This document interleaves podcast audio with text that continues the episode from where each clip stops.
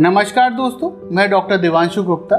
दोस्तों, आजकल खराब जीवन शैली की वजह से एक बहुत गंभीर और कॉमन परेशानी महिलाओं और पुरुषों में देखने को मिल रही है। वह है इनफर्टिलिटी या निसंतानता। आज के वीडियो में हम बात करेंगे, ये इनफर्टिलिटी और निसंतानता के क्या कारण होते हैं? पुरुषों और महिलाओं में होने वाली इस इनफर्टिलिटी को कैसे डायग्नोस किया जाता है?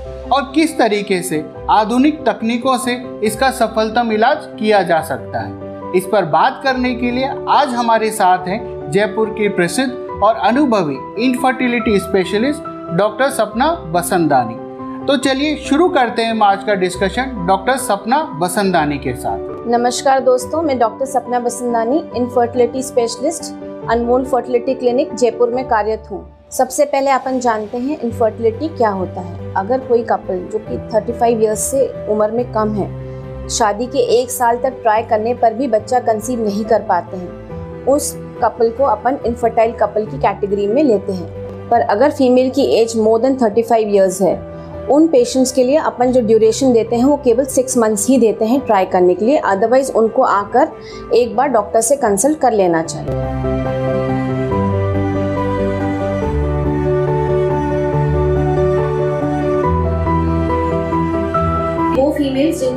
पीरियड्स इरेगुलर हैं, उन्हें थायराइड की प्रॉब्लम है, या उनका वज़न ज़्यादा है, या उन्हें कोई प्रीवियस सर्जरी की हिस्ट्री है ओवरीज या ट्यूब्स को लेकर, या उनमें कोई इन्फ्लेमेशन है, ये सारी फीमेल्स प्रेगनेंसी अचीव करने में स्ट्रगल करती हैं।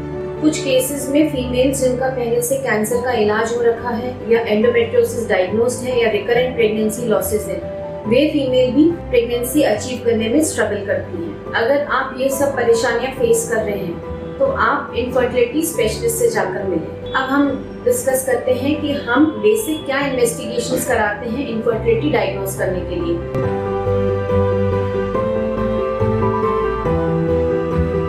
सबसे पहले अपन फीमेल की एक सोनोग्राफी देखते हैं, जिसमें अपन गर्भाशय और अंडाशय देखते हैं। अगर उसमें कोई गांठ है, सूजन है तो उसका इलाज किया जाता है। फिर एक ट्यूब टेस्टिंग होती है, जिसमें अपन ट्यूब की पेटेंसी चेक करते हैं कि ट्यूब ब्लॉक्ड है डैमेज्ड है। वो देखा जाता है। और तीसरा, अगर इन, ये दोनों चीज़ें नॉर्मल है तो अपन पेशेंट को हार्मोन प्रोफ़ाइल कराते हैं। अब हम बात करते हैं मेल फैक्टर इनफर्टिलिटी की। अपन ये जानते हैं कि कौन से मेल्स प्रोन है इनफर्टिलिटी के लिए। वो मेल्स जो कि स्मोक करते हैं अल्कोहल लेते हैं कैफीन लेते हैं, जिनके लॉन्ग सिटिंग आवर्स हैं जॉब के, जो कि टाइट कपड़े पहनते हैं और जो कि एक्सरसाइज करते हैं। उन मेल्स में इनफर्टिलिटी ज़्यादा पाई जाती है। अब हम जानते हैं कि मेल्स में इनफर्टिलिटी का डायग्नोसिस कैसे किया जाता है।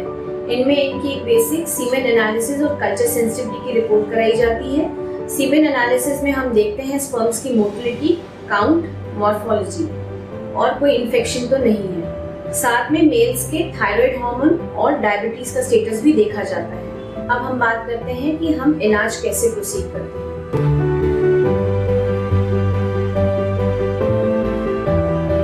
सबसे पहले वो कैटेगरी ऑफ़ फीमेल्स जिनमें हार्मोनल इम्बैलेंस है, जैसे कि थायराइड की लेवल हाई है प्रोलैक्टिन हाई है, उन पेशेंट्स को अपन थायराइड और प्रोलैक्टिन लेवल्स नॉर्मलाइज कर देने पे वो कंसीव कर जाती है। कई पेशेंट्स में गर्भाशय में सूजन पाई जाती है, अगर उन्हें उनकी दवाई दी जाती है तो वो भी कंसीव कर जाती है। कुछ पेशेंट्स जिसमें मेंस्ट्रुअल इरेगुलरिटीज पाई जाती है, उन केसेस में ओव्यूलेशन प्रॉपरली नहीं होता है। उन पेशेंट्स में अपन ओव्यूलेशन इंडक्शन ड्रग्स देते हैं तो काफ़ी पेशेंट्स कंसीव कर जाते हैं।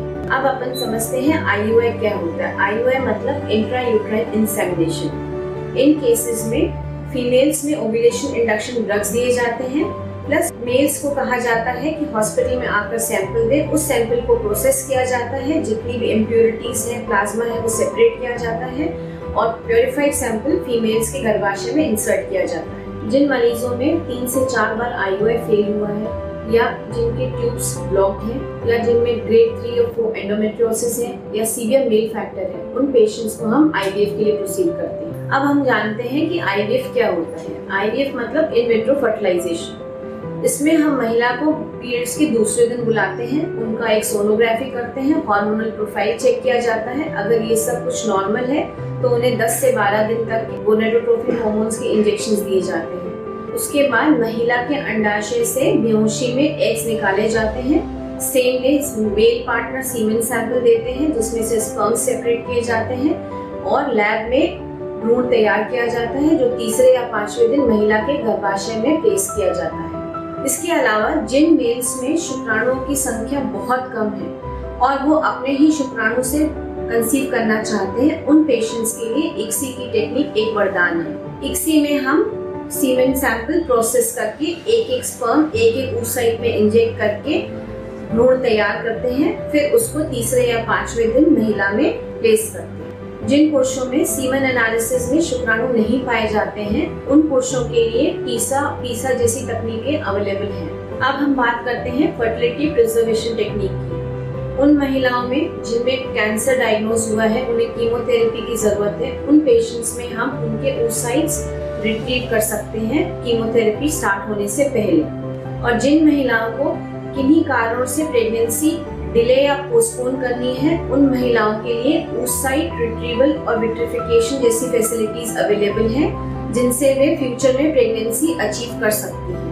अंत में मैं ये कहना चाहूँगी कि आप इनफर्टिलिटी से घबराएँ नहीं। और इसके इलाज के लिए एडवांस टेक्निक्स अवेलेबल हैं, जिसके लिए आप एक एडवांस फर्टिलिटी सेंटर और स्पेशलिस्ट से कंसल्ट कर सकते हैं। तो दोस्तों, यह थी डॉक्टर सपना बसंदानी जिन्होंने हमें बताया कि महिलाओं और पुरुषों में होने वाली इस इनफर्टिलिटी के क्या कारण होते हैं, उसे कैसे डायग्नोस किया जाता है और कैसे आधुनिक तकनीकों से उसका सफलतम इलाज किया जा सकता है। इसके अलावा हेल्थ और मेडिकल से related authentic useful reliable information के लिए कृपया हमारा YouTube channel Diadoc health subscribe करें स्वस्थ रहें सुरक्षित रहें धन्यवाद।